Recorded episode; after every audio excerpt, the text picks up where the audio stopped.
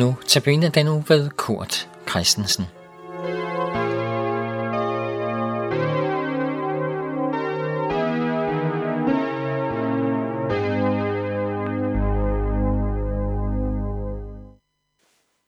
Velkommen til Notabene ved øh, Kurt Christensen.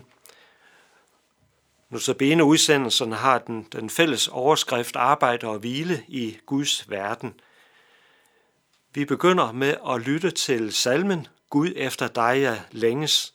Den bliver sunget af Sela kvartetten. Gud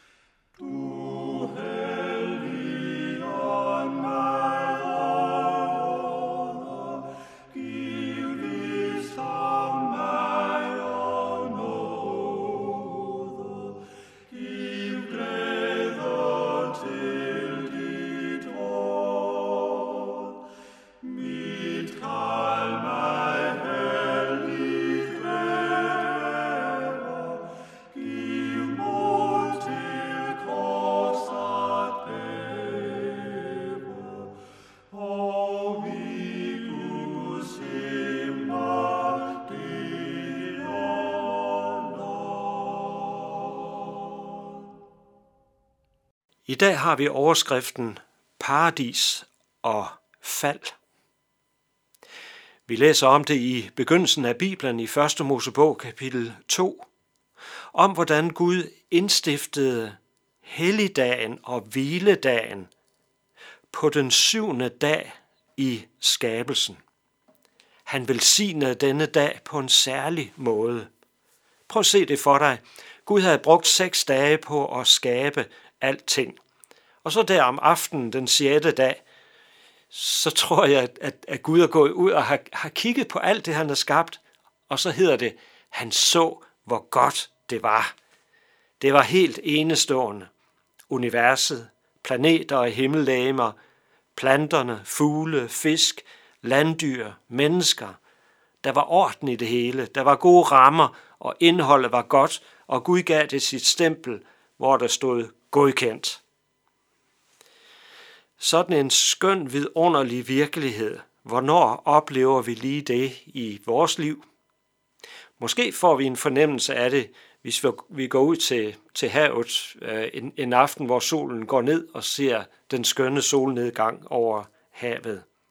Det er et skønt syn, som kan give os glæde. Gud gjorde altså den syvende dag til en hviledag.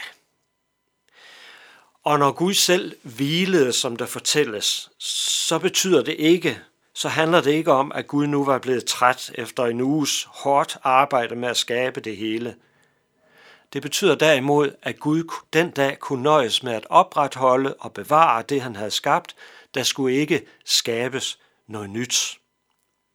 Hvilen er, er på den måde et udtryk for, at nu er det hele gjort. At her er det fuldkommende liv, den store glæde, den fred, der overgår al forstand. Så det betyder ikke så meget stillstand eller afslappning, og slet ikke, at Gud nu øh, satte sig i lænestolen for at slappe af. Nej, hvilen betyder snarere noget med frodighed og liv, eller hjem, der hvor du hører hjemme, hvor du har det godt. Sådan en hvile var der også lagt op til for Adam og Eva, de første mennesker, og, og for hele skaberværket, og det vel at mærke for evigt.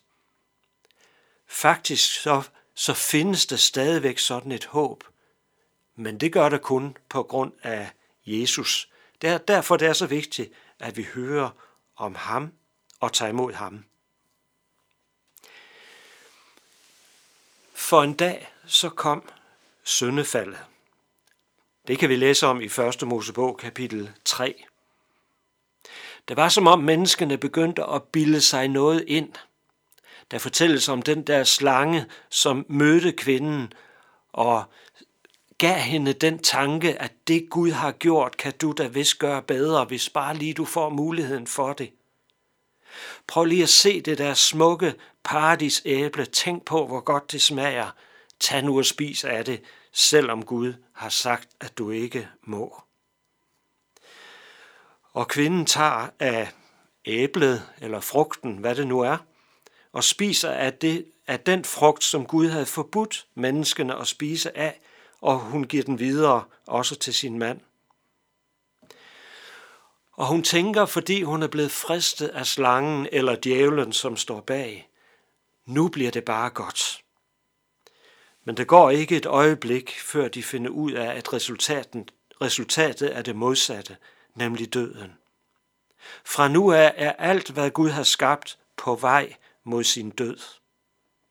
Frem for alt en død, som ligger i menneskers relation til Gud. En åndelig død, kan man sige. At synden pludselig nu står som en blokering i forholdet mellem mennesker og Gud. Blokerer vores fællesskab med Gud. Efter det her fald, syndefaldet kalder vi det, der blev verden sådan, som vi kender den. Før var der hvile og fuldkommenhed. Sådan var det fra begyndelsen af. Det er stadigvæk sådan, at der kommer en dag, hvor der skal blive hvile, og hvor fuldkommenheden vender tilbage. Og det er kun på grund af Jesus. Men her og nu, der lever vi mennesker midt i det, som er gået i stykker på så mange områder. Men her har vi alligevel Guds omsorg, liv fra Gud. Der findes alligevel orden midt i det, som er uordentligt og som er gået af lave. Vores hviledag, vores søndag peger både tilbage og frem. Tilbage på det fuldkommende, som var engang, frem imod det fuldkommende, som Gud en dag vil skabe.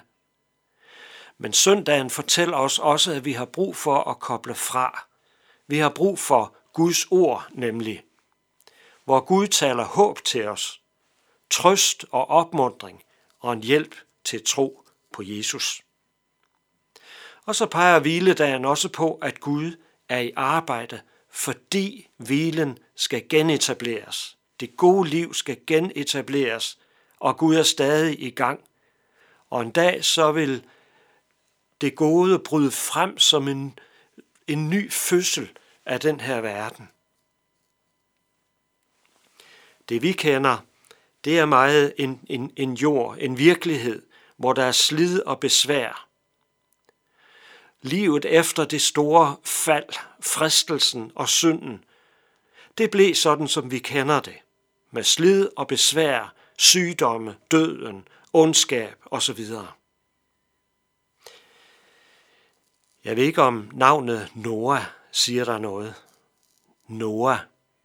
Vi læser også om ham øh, tilbage i begyndelsen af, af Bibelen. Noahs navn, det betyder trøst. Og der fortælles, at da Noah blev født, så sagde hans far, han skal hedde Noah.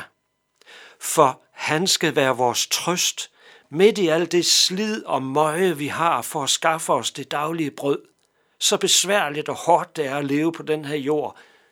Noah, det lille barn, han skal være vores trøst. Navnet Noah, det betyder også hvile. Og Noah og hans familie, de fandt hvile i et skib, det vi kalder Noras ark. Det, det var dengang den store vandflod kom. Men Gud passede på familien der inde i Noras ark, og arken fandt til sidst hvile på Ararats bjerge. Så kunne det nye liv begynde efter syndfloden, vandfloden. Nora og hans familie og dyrene, de havde været beskyttet af Gud. Gud havde givet dem liv og passet på dem, og nu ville Gud skabe en ny begyndelse. Alt det her peger frem mod den dag, hvor Gud vil nyskabe himmel og jord. Det var derfor Jesus kom som frelser, som nyskaber, som messias. Mørket og alt det, som er ødelagt, det tog han med sig op på korset, da han døde der og gav sit liv for os.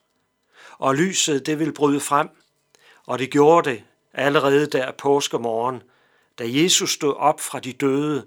Døden er besejret, og en dag, der kommer en dag, hvor døden vil blive lagt i grus. Lad os bede. Herre Jesus, kom og forny jorden og menneskene og også mig. Amen. Nu skal vi høre den vidunderlige sang, som hedder Dig være ære, og det er Primus, der synger den.